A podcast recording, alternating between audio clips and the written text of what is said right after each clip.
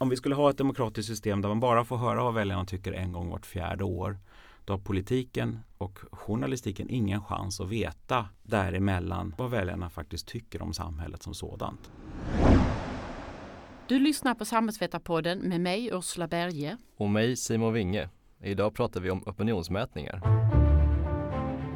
Bara för att vädret är galet så måste inte politiken vara det. Om vi får bestämma så kommer alla utvisas. Det här är ett styrkebesked för den svenska modellen. Blir det krig i Sverige så tror jag vi alla skulle vilja se en samlingsregering. You look at what's happening last night in Sweden. Who would believe this? Sweden! Hej och välkommen till Samhällsvetarpodden. Vi som leder det här är Ursula Berge och jag är samhällspolitisk chef. Och Simon Winge och jag är chefsekonom här på Akademikerförbundet SSR. Är du helt chockad över valresultatet eller blev det precis som du trodde? Är du förbannad på Valu eller tycker du att opinionsinstituten är analysgiganter? Vi har gått ut på sociala medier och bett våra följare att skicka in frågor till oss. Till det kom att jag och Simon har massor med frågor själva. Och den som ska svara på alla frågor är ingen mindre än Torbjörn Sjöström som är VD på opinionsanalysföretaget Novus. Välkommen! Mm, tack så mycket! Har du en hektisk vecka bakom dig? Ja och nej. Det, det, var, det är ju ganska mycket och jag insåg att jag har nog pratat med en journalist minst två gånger varje dag de senaste tio dagarna. Så det var väl där det mest hektiska var, kanske inte vårt riktiga jobb. Utan att det kom så mycket andra störmoment. Jag ska prata om saker hela tiden. Men eh, jämfört med många andra har jag nog haft det ganska lugnt. Härligt. Eh, vi tänkte lägga upp den här podden så att vi börjar prata om lite metod och framförallt hur ni på Novis jobbar och hur rätt ni kom i valet. Sen öppnar vi för en lite bredare diskussion om institutens roll i samhället så, hur man kan mm. påverkar. Eh, men vi kan väl börja i eh, det väljarbeteende. Mm. Och det som har hänt är väl att, och du får rätta mig om jag har fel här eller om du håller med eller inte, men att väljarens rörlighet har ökat och man fattar beslut senare. Stämmer det och hur påverkar det ert sätt att jobba mm. och är det svårare mm. att mäta då? Mm. Ja, det stämmer. Och jag, jag har faktiskt pratat väldigt mycket om det här de senaste åren, att vi ser en, en trend hela tiden kring ett helt annat väljarbeteende. Sverigedemokraterna är väl tydligaste exempel, men vi såg det kring Juholt. Vi såg det kring Anna Kinberg Batra. Det här har pågått hela tiden. Och när vi hade nästan var femte svensk som några dagar innan valet sa att de skulle rösta på ett parti utanför de två traditionella blocken och till väldigt stor del som en protest mot de etablerade partierna så visste jag att det här kommer bli ett helt okänt territorium. Och egentligen påverkar det inte våra metoder men det påverkar faktiskt pedagogiken kring vad vi gör. För vi, har, vi frågar vad skulle du rösta på om det vore val idag? Vi gör faktiskt inga prognoser. Och det här är ju kanske kommer som en chock för alla och inklusive mig själv, för jag har inte reflekterat över ordvalet men prognos betyder ju framtidsförutsägelse och det gör vi inte och vi har aldrig gjort det. Men för 20 år sedan spelar det inte så stor roll. För att då var man född socialdemokrat, alltid socialdemokrat och liknande. Men nu har vi ett helt annat beteende. Och jag vet att jag försökte lägga väldigt mycket energi de sista dagarna eller de sista veckorna inför valet med att försöka förklara att det här är nu. Och vi släppte vår sista väljarbarometer innan slutdebatten. Delvis också för att inte försöka konkurrera med och försöka förutsäga vad debatten skulle kunna göra för det blir ganska tufft att göra. Utan så här ser det ut innan debatten, nu kommer debatten, sen får väljarna göra sitt, sen kommer valresultatet. Så att det, det gäller att begripa nu att det är en här och nu situation. Det är mer poängställningen i, i en match som nu kommer av, avgöras på straffar. Så att, att då försöka tro att vi kan förutsäga framtiden. Uppdrag granskning-avslöjandet eh, kom ju efter att vi hade släppt vår sista väljarbarometer. Sådana saker kan ha enormt stor påverkan. Nu var den ganska begränsad men det finns en fara med det.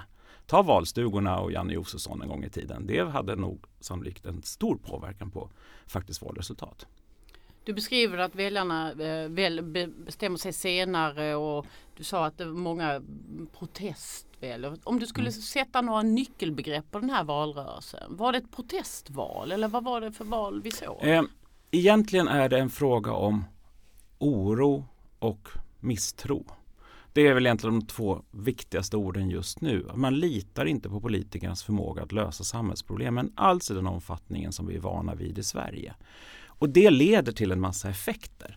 Till att börja med vill man alltid straffa regeringen. Det här är en trend vi ser i hela västvärlden. Det är ingenting som är unikt för Sverige. Det unika med Sverige är att det här kommer väldigt fort, väldigt sent. Så det är ungefär som en ketchup som helt plötsligt Ja, vi fick fart på den där förbaskade ketchupen när den kom ut. Och den typen av effekt eh, gör att det ser mycket, mycket större ut väldigt fort här. Men det kan ses som en normalisering utifrån ett västerländskt perspektiv. Hur ska man läsa det i, i, eh, i hur mätningarna skiljer sig från deras resultat? Kan du mm. koppla över till det? Ja, och det som ju faktiskt hände, vi såg inte den stor, storleken på Socialdemokraterna och Moderaterna. Det fanns inte de tendenserna på torsdagen. Eh, och jag kommer ihåg att jag sammanfattade väljarbarometern med att de regeringsdugliga, eller de, de regerings, traditionellt regeringsbärande partierna har tappat. Men det som hände de sista dagarna sen var en återhämtning för dem. Och det ser vi i vår eftervalsanalys också. Vi är inte klara med, vi, vi, vi har gjort 10 000 intervjuer sedan i söndags eftermiddag. Så att vi har ganska mycket data nu. Men de preliminära siffrorna där visar på att vi, vi såg att en återhämtning, att man gick tillbaka till de trygga alternativen. Fler gjorde det. Och det försökte vi inte förutsäga. Eh, därför såg det ut som Socialdemokraterna var lite högre än vad de faktiskt blev. Men framförallt så, så, vad sa jag? Sverigedemokraterna blev lite högre, såg ut att vara lite högre än vad de faktiskt blev. Men Socialdemokraterna och Moderaterna låg markant under på torsdagen än vad de faktiskt landade på. Så att ur socialdemokratiskt perspektiv en jättebra valrörelse spurt på slutet.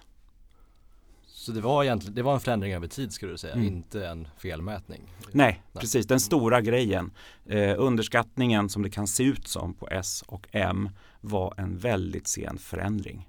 Jag, jag vet inte hur många än som stod på val, i vallokalen och tänkte okej, okay, nej, det får bli socialdemokrater ändå. Eller nej, det får bli moderater ändå. Mm. Vi såg, en, vi såg ett, ett, flöde från Sverigedemokraterna till Moderaterna.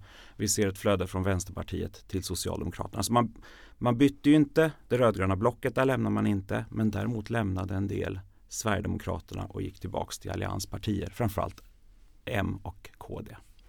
Om vi äh, tittar lite historiskt så har ju opinionsinstitut tidigare val systematiskt undervärderat Sverigedemokraterna. Uh, och det har ni ju uppenbarligen inte gjort den här gången. Nej, och det där är faktiskt också intressant. För att börjar man titta på det, jag kom in för sju år sedan, jag var inte med 2010. Så jag fick börja läsa på, för att då hörde jag då ett par år innan valet 2014 att ja men skameffekten, skameffekten. Och jag begrep den inte för att den som kom närmast 2010 var en telefonbaserad undersökning från ett företag som då hette Synovate. Med andra ord, den här skameffekten som man säger att ingen svarar i telefon den såg vi inte där. 2014 eh, såg jag nu en undersökning från SCB som de, de släppte den först i december 2017. Så det var ganska långt efter de genomförde undersökningen på typ valdagen 2014. De låg också helt rätt på Sverigedemokraterna. Men så att det fanns inte den här traditionella skameffekten. Det, det, Trump sa ju samma sak i USA. Att det är en skameffekt, men det var ju inte det. Eh, däremot det vi såg och det var någonting som var nytt för Sverige att vi hade redaktioner inför valet 2014 som kampanjade mot Sverigedemokraterna. Så vi hade med andra ord media som kampanjade mot ett politiskt parti. Eh, vi förknippades väldigt tätt med mediehusen bland kärnväljarna kring, hos Sverigedemokraterna som trodde att vi var en del av en åsiktsregistrering. Så att man, man låtsades inte veta vad man skulle rösta på. Men däremot hade, svarade man på undersökningen, man hade massa andra svar. Så att vi, jag pratade mycket inför valrörelsen 2014 om de osäkra väljarna för de var väldigt, väldigt stora. Men de såg också lite splittrade ut. Eh, vissa arga män och osäkra kvinnor, jag för mig jag sa något sånt där. Eh, vilket var jättekonstigt för de osäkra väljarna brukar inte vara arga. Så jag trodde att valdeltagandet skulle gå ner. Men det det visade sig vara var att de här arga männen då eh, faktiskt egentligen hade tänkt rösta på Sverigedemokraterna. Man var rädd att bli stämplad som en sverigedemokrat för man var rädd för att helt plötsligt bli uthängd i Expressen eller Expo.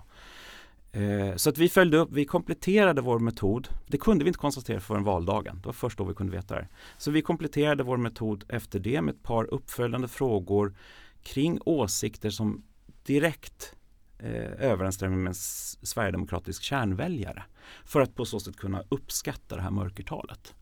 Och nu på slutet så låg det på ungefär en och en halv procentenhet. Så att det finns fortfarande här kärngruppen bland SD-väljare som tror att vi är en del i en mediekonspiration åsiktsregistrering. Men den har inte vuxit. Eh, om något så kom, viktades, kompenserades den kanske Eh, togs den ut med, med alla nya väljare som helt plötsligt backade tillbaka till Moderaterna de sista dagarna. Så att det, det man måste vara lyhörd på förändringar och, och uppmärksam på systematiska fel. Men det har förstorats upp något så in i bomben i, i mediadiskussionen som, som inte ens ha, det har ingenting med fakta att göra utan det är killgissningar och kvalitetsdrivna grejer. Eh, och, och det, där, det där har varit min största utmaning och hela branschens största utmaning. Man har förväntat sig att vi har, att vi haft jättefel. Man har skapat en förväntning om att vi tok underskattar Sverigedemokraterna. Och då blir, det den här eh, faktaresistenta eh, världsbilden som vi alla måste kämpa med hela tiden. Och det är inte källkritik som blir lösningen här. Det blir en bra journalistik för vi har ingen chans. När, när riktiga redaktioner, Ekot sa det, Sveriges Television sa det, vars checklistor absolut inte hade accepterat den här typen av undersökningar de tog in, ändå tar det som ett faktum att vi inte klarar av att göra, göra vårt jobb. Då skapar man faktiskt en väldig osäkerhet i samhället. Och det där är faktiskt min, min slutpunkt nu, för nu kunde vi se att de självrekryterade panelerna faktiskt inte funkade. Sverigedemokraterna låg extremt för högt där. Och man skapade en bild av en Sveriges största parti. DI hade ju det på första sidan några dagar innan valet att Sverigedemokraterna kan vara Sveriges största parti. Hur påverkar det intresseorganisationer? Hur påverkar det, alltså det här, den typen av samhällsförändringar som man då riggar för är faktiskt skadliga. Så att det är där, det är det som är min take från det här att nu ska vi gå tillbaks till de vetenskapligt betrövade metoderna, inte övertolka i jakt på rubriker. Är ni nöjda med era metoder och de viktningar ni gör? Alltså, tycker mm. ni att ni ligger ganska rätt? Mm. Det gör vi. Alltså, jag, jag kan förklara alla skillnader mellan vår sista väljarbarometer och valresultatet med det vi ser i vår eftervalsundersökning. Alltså med andra ord, man har ändrat sig väldigt sent. Vilket vi också visste innan. Eh, vi visste bara inte hur. För det, det här finns ingenstans i historien vi kan se någon form av dra några lärdomar kring den situationen vi har nu. Den extremt direktsända digitaliserade medievärlden vi har nu har vi aldrig varit med om för. Vi vet inte hur vi som människor reagerar men vi vet att vi reagerar. Och det är väl den liksom det gäller att vara, hålla i sig och inte tro att man kan förutsäga framtiden. Men jag tycker, jag tycker att vi fångade det här så bra vi kunde. Um, det har ju varit populärt med de här Poll of Polls också. Så skulle du kunna jämföra då er mätning med Poll of Polls? Är det skit in, skit ut eller är de? Alltså, mm, det finns ju en, en eh, det finns ju en gradskillnad i Poll of Polls. Det finns de Poll of Polls som har tagit med de självrekryterade panelerna som då fick SD för högt för där, där, låg, där var de extremt överskattade på grund av det aktivistbeteendet som, som driver upp siffrorna. Men om man skulle titta på de undersökningsinstitut som, som baserar sig på ett slumpmässigt urval så kom en Polo Pols lite närmare tror jag än de andra. Men det är frågan om man verkligen, det är det här vi börjar bli jobbigt nu. I och med att vi vet att de, många ändrade sig efter att alla vi slutade undersöka. Hade vi rätt eller fel då? det är det här det blir svårt. Det, det blir väldigt svårt att jämföra med valresultatet och vår träffsäkerhet. På grund av att vi också vet att man faktiskt får ändra sig. Vi frågar inte vad kommer du rösta på på söndag? Vi, kommer, vi frågar vad kommer du rösta på idag? Just för att skulle vi göra en metodförändring de sista dagarna inför val, valet, då skulle vi inte kunna följa trenden heller. Att vi helt plötsligt går från att mäta nu till att mäta framtid. Så att det är lite så här, ja, det, det, bästa vi kan göra är att försöka göra så metodmässigt korrekta undersökningar, se till att vi inte slarvar och jag kommer alltid lita på våra undersökningar mer än en poll och polls för jag kan se detaljer, nedbrytningar. Det är inte bara totalsiffran som är viktig. Det är skillnaden mellan män och kvinnor, unga, gamla, olika utbildningsnivåer och liknande. För att förstå väljare, det är det jag använder den till.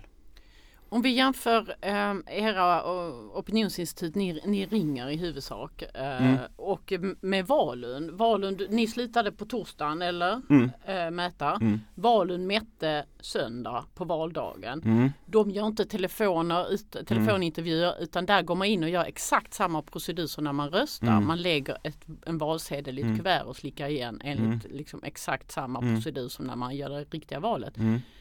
Mm. Jämför de här metoderna för Valund blev ju inte mer träffsäker än vad ni blev. Nej, och det är ju faktiskt en grej. De, de har ju en genomgång nu i eftermiddag faktiskt om sin metod. Eh, så att jag har inte fått detaljerna än. Men om jag tittar på hur det varit tidigare och det jag fått reda på så här långt är att man börjar faktiskt med valen så fort man får börja förtidsrösta. Och då finns man på plats på 50 vallokaler. Så att det här har ju pågått i några veckor. Eh, sen på valdagen så får, finns man på plats i 100 vallokaler. Och det, nu kommer de inte hålla med mig, men det här är mina tankar, är att eh, med tanke på den sena rörligheten vi såg så kan det ju vara så att de här första 50 vallokalerna man stod i ganska lång tid beroende på hur mycket röster man fick in där. Kanske det hade en för stor inverkan på slutresultatet. Utmaningen då vid rörliga väljare blir ju just den att man har faktiskt en väldigt lång fältperiod och jag vet inte om man tog hänsyn till det. Eh, det andra är att man också väljer vallokaler, för 100 vallokaler är ju en droppe i havet jämfört med hur många vi har eh, utifrån föregående val. Och det förutsätter att vi faktiskt kan dra några slutsatser kring föregående val i en extremt rörlig tid. Eh, och så att de, de får, de, det är ju inte ett slumpmässigt urval på så, sätt. man står inte i alla vallokaler i hela Sverige utan det är bara en litet bråkdel som man tror är mest representativa. Men det är baserat på historien. Så att man har ett antal avvägningar som gör att det blir ett risktagande. Den blev ändå hyfsat rätt men kanske mest om den hade gjorts på torsdagen. Det är väl där som det blir lite svårt. Att det var kanske inte, de, låg ju, de hade ju samma, jag, jag blev väldigt förvånad faktiskt när valen kom. För de var väldigt lik vår väljarbarometer från torsdagen. Jag tänkte oj, har folk inte ändrat sig mer? Det var min första tanke. Sen, Jaha, men det var ju bra. och sen visade det sig att vi såg andra rörelser. Eh, det genomsnittliga felet på val var fortfarande bra men det gav ju en bild av ett lite annat läge än vi faktiskt fick sen. Jag tror jag vi alla kände men när man börjar räkna så ser det ändå rätt bra ut men bilden blev helt annorlunda. Eh, och de har helt andra utmaningar jag tror inte att det egentligen är det är ett det är ett svårt sätt för att faktiskt estimera ett valresultat. För att, särskilt när vi har ett val. Men det kan vara bra att få förståelse vad väljarna tycker och tänker, för det vet man ju inte. Där får du bara, så att det finns ju en massa med data. När man väl har valresultatet, då kan de ju göra jättemycket saker med det här datat. Men det är svårt att exakt förutse ett valresultat och sen kan man fråga om vikten av det när vi ändå vet det några timmar senare. Men det kanske är viktiga med valen är kanske inte valresultatet utan just det där att man, man vet så mycket om gruppen. Exakt. Ålder, Mm. kön, utbildningsnivå, bostadsort. Precis. Men tusen saker som man kan Exakt. korskoppla. Och det Precis. kan ju inte ni göra på samma sätt. Jo, det kan vi också göra på vår eftervalsundersökning. Där vi också, vi började på valdagen och har, nu har vi gjort ungefär 10 000 intervjuer eh, med slumpmässigt utvalda svenskar. Så att vi har ju också, vi har precis samma möjligheter. Eh, sen är vi inte statsfinansierade så att det är väl det är väl enda skillnaden, vi gör det på vår egen kassa. Sen har vi några betalande kunder på den också. Så att, eh, men, men det är ju det och där tror jag att vi har en annan sak. För att ni såg säkert också att jämställdhet var på tredje plats i, i väljarnas viktigaste fråga enligt Valun. Den var på elfte plats hos oss när vi släppte vår undersökning på torsdagen. Det, det, är en väldigt stor skillnad som jag inte riktigt begriper för vi har aldrig sett jämställdheten så högt och det, det talar heller inte för valresultatet. Då borde ju ett fi kanske dykt upp ganska rejält och det hade varit en helt annan typ av politisk diskussion om den frågan. Så det kan ha att göra med att man inte har viktat resultatet, för det brukar de nämligen inte göra. Och sen, sen kommer en, kan det komma en nyhet om några veckor. Nu har vi viktat resultatet och då, då kommer det komma samma undersökning men med helt andra siffror. Eh, Jag tänkte vi skulle gå in lite eh, och diskutera valresultatet. Vi kan väl ta det här med Fi. Om, om nu eh, Mm. jämställdhet var centralt som, Mm. så ehm, Alltså Fi hade ju 3,1 procent i, i riksdagsvalet förra gången Mm. och det blev en total implodering nu med 0,4 procent av Mm. väljarstödet. Vad hände? Det var, de hade inget EU-val. Det var väl egentligen det snabba svaret. För att EU-valet lyfte Feministiskt initiativ något otroligt. Och jämställdhet är en viktig fråga ur ett europeiskt perspektiv och ett internationellt. Så jämställdheten i Italien. Alltså där, där kan vi ju prata om kanske liksom stora utmaningar i jämställdhets jämfört utifrån ett svenskt perspektiv. Så att, och det hängde kvar sen. Eh, Gudrun Schyman fick vara med i debatter. Det var, liksom, det, det var, var aktuellt hela tiden. Men i det här läget så var, var ju inte den frågan alls så central. Man kan ju tänka att metoo skulle ha kunnat gett någonting men det, häng, det blev så mycket annat som kom i vägen. Eh, de här ak, eh, mer, mer akuta frågor om vår egna vår egna privata situation, rädsla för, för, för eh, brottsligheten, att sjukvården inte upplevs funka som den ska, eh, integrationsfrågan, mycket större frågor än kanske eh, än jämställdheten. För att den är, det är precis som i miljön. Miljön är mycket viktigare internationellt, alltså global miljöfråga än den nationella miljöfrågan. Så att vi, där har vi två partier som ser ut att ha tappat extra mycket för att de inte haft skjutsen av EU-valet. Men då måste jag haka på en fråga där. Mm. Jag, jag vet inte om du tänkte det men i somras tänkte jag herregud det här blir ett klimatval. Mm. Alltså, det är i och för sig en internationell fråga och global fråga att lösa de problemen men det finns en nationell dimension i det framförallt när vi har toktorka och, och skogsbränder. Tänkte inte du också att det blir ett klimatval som Mm. borde gynna Miljöpartiet? Ja, men det fanns en utmaning i retoriken. För att Miljöpartiet pratar om en globalt problem med nationella symbolhandlingar. Det är så det tolkas hos väldigt många. Att ja, men nu måste jag cykla till jobbet så att inte barnen dör. Det var lite så det kunde låta. Och då blir det väldigt svårt för det där begriper faktiskt väljarna. Att det gör inte jättestor skillnad om jag cyklar. Det blir en symbolhandling ur det globala perspektivet. Men historiskt, alltså om vi har en massa andra akuta problem här som inte bara är symbolhandlingar, då trycks den här ner. Så, så att, och det är därför Miljöpartiet är större i, i, i storstadsområdena också. För att där kan det bli, närmiljön kan bli en fråga. Till, till exempel luft, luftkvaliteten, dubbdäck, eh, hur man tar sig till och från jobbet och liknande saker. Men, men, men på Sverige som helhet så blev det mer varför ska inte jag få köra bil när kineserna får? Lite för, väldigt grovt förenklat såklart. Men eh, i övrigt, vad, förutom det här, vad förvånade dig mest? Eller var det någonting som förvånade dig alls?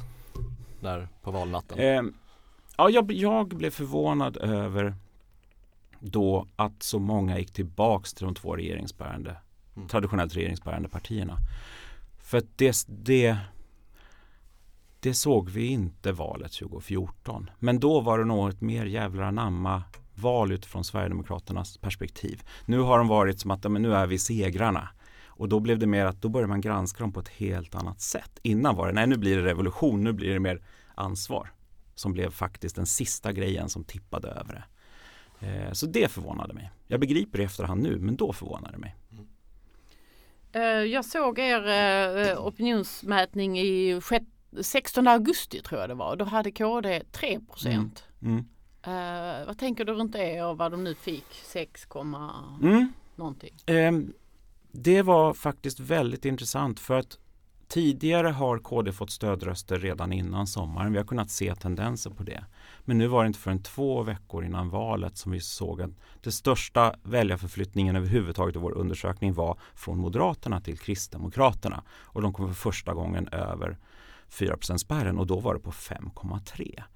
Eh, orsaken till det här är att vi har haft minst en mandatperiod som egentligen bara handlat om tre partier och makten. Eh, spelet mellan S, M och SD. De små partierna, delvis för att de har haft så legat så lågt i opinionen så har de uträknats. De har inte fått det utrymmet alls att prata om sin politik. Eh, Ebba har väl mer fått, Busch Thor har väl mer fått, fått försvara varför de inte kommer att åka ut än vad de faktiskt vill om de får stanna kvar. Men i en valrörelse, och det var ju det vi såg i början, småpartierna vann på valrörelsen. Vi såg, vi såg nästan alla mindre partierna som varit, om, eh, förutom Miljöpartiet, men det har ju, är ju ett regeringsparti så att det är ett litet undantag här. Det, det, de har ju hela tiden funnits närvarande av den anledningen. Men, men har vunnit på valrörelsen men den var mycket mer komprimerad. Det gick mycket, mycket fortare. Och att man tidigare la val, valet en vecka plus att vi hade bränderna innan som gjorde att det politiska utrymmet för att överhuvudtaget prata om något annat än världen går under och att man ska gå och rösta var väldigt kort. Så att då gick det fortare och det tydligaste exemplet på den snabba väljarrörligheten som vi inte är vana vid. Ehm, jag tänkte vi skulle gå in, eh, du har varit med i vår podd här förut. Det var strax efter det amerikanska presidentvalet. Ja, det. Eh, Och då diskuterade vi varför alla hade fel. eh, och, och undervärderade de väljarströmmar som fanns till förmån för Donald Trump. Så här, ja det är nu två och ett halvt år senare eller kanske två år senare. Vad tänker du? Vad är de stora lärdomarna eh, Världens opinionsinstitut och du och, och har gjort de senaste åren? Ja, egentligen ingenting jämfört med då. Att för att det, det vi måste gå tillbaks till är den traditionella vetenskapen och den erfarenhet vi har kring hur man gör opinions, statistiska opinionsundersökningar. Och det var det man fallerade med i USA, eh, även engelska parlamentsvalet. Eh, men vi har kämpat på med det fortsatt. Och det går inte att säga att vi hade jättefel. Det var inte, det var inte en USA-situation eller eng, eh, engelska parlamentsvalet där man sa att ja, men det här kommer göra en stor seger och sen så blev det något annat. Utan vi visste ungefär hur det skulle gå. Eh, även om vi, det var förändringar såklart, vilket kan visa sig vara väldigt viktiga för liksom vilket block som blir störst och så vidare. Men i stora hela visste vi det. Vi har två ungefär lika stora block och sen så har vi SD som en jättestor kil i mitten. Eh, så att lärdomen är egentligen att vi ska fortsätta med det vi gör. Förhoppningsvis kanske man slutar att tro att det är en sanning i, i de självrekryterade panelerna på ett parti. Fixera på ett parti av åtta hela tiden. Det är lite Tourettes över det tycker jag.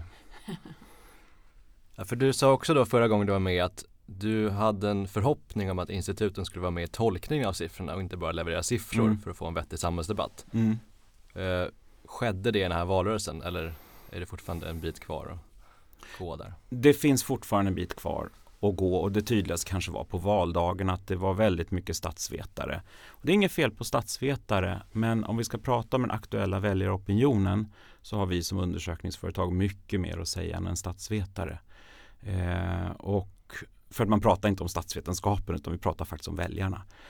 Men det, har, det går åt rätt håll och jag, i alla fall utifrån vårt perspektiv så, så kommenterar vi i princip alltid våra undersökningar.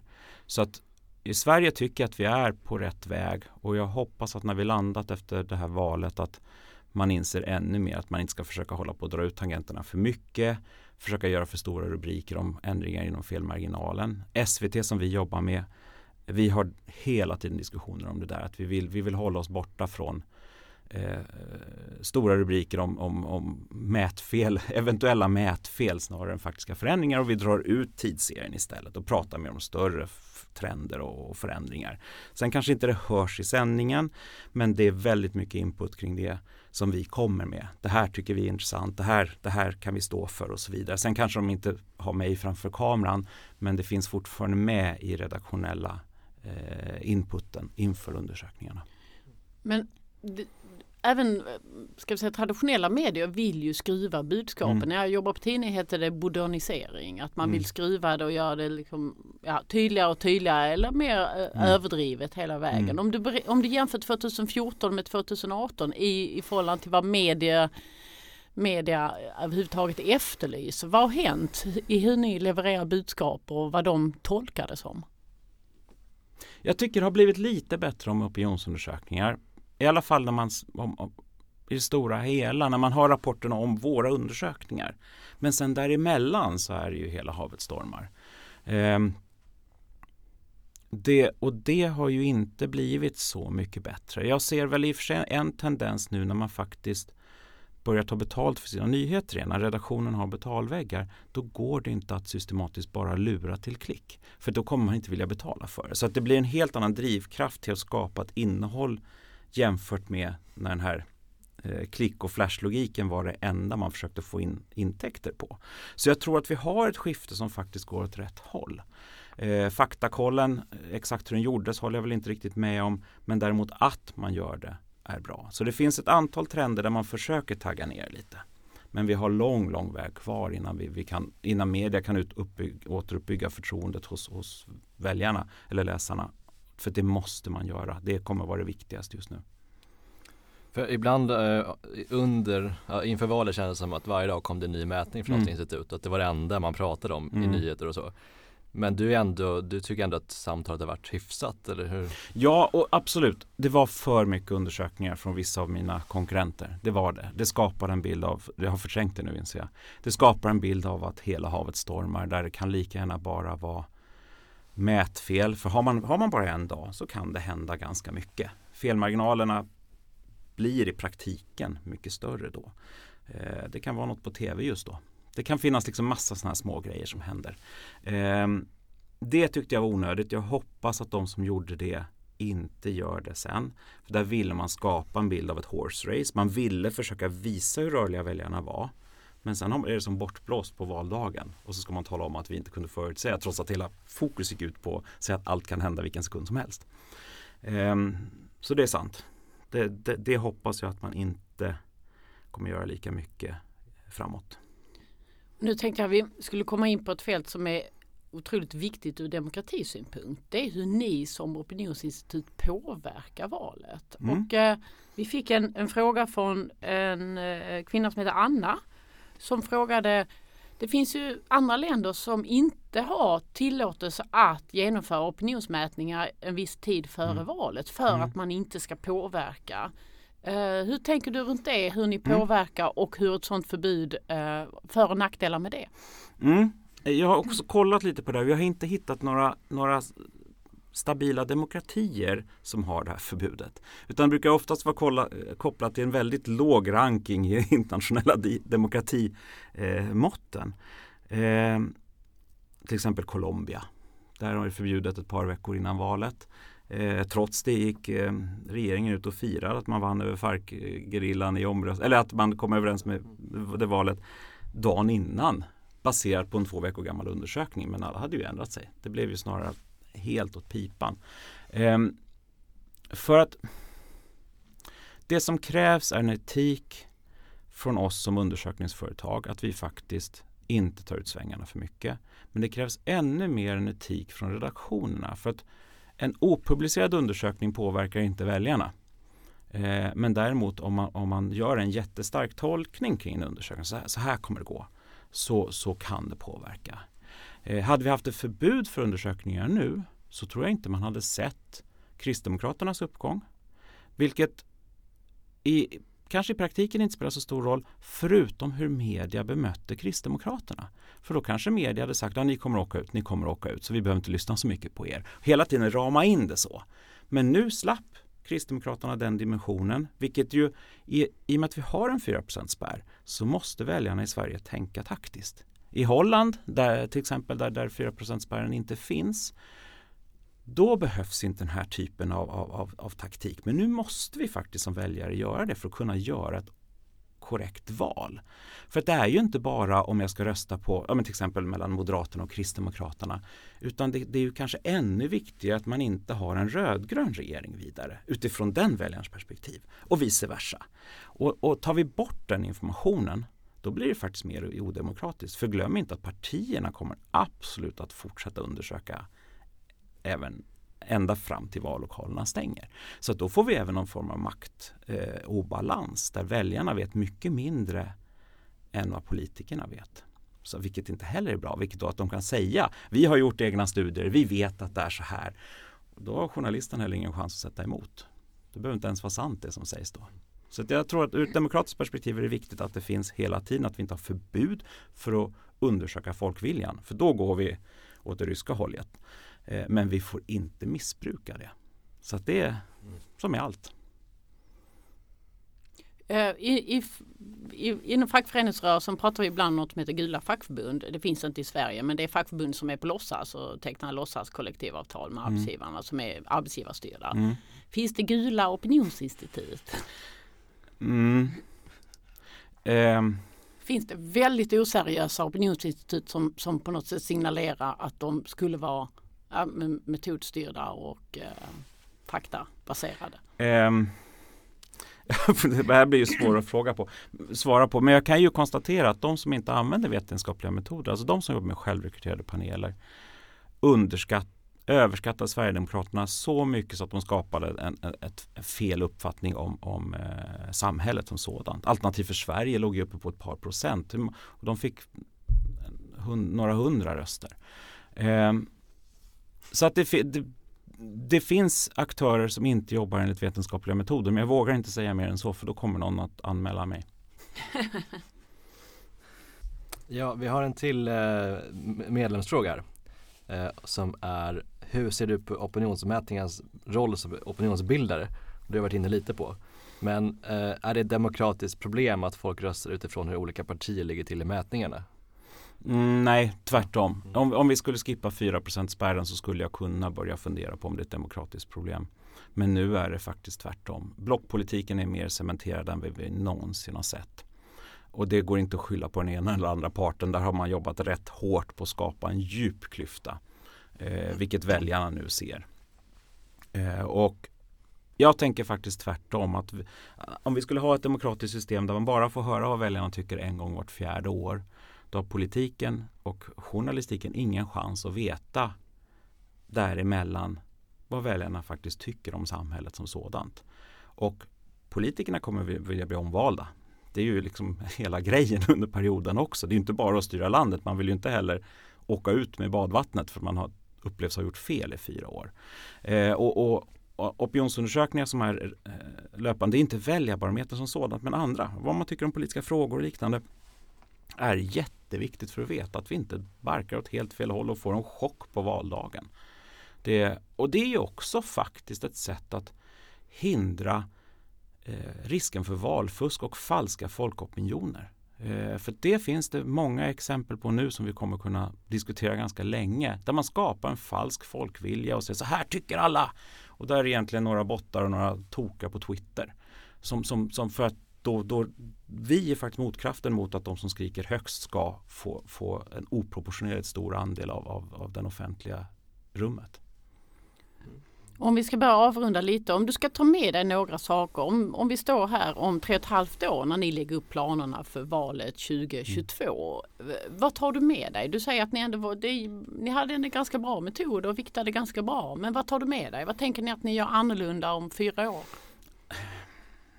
Jag, kom, nej, jag kommer faktiskt inte göra någonting annorlunda utan jag, ska få, jag måste fortsätta att nöta. Jag, jag utbildar redaktioner.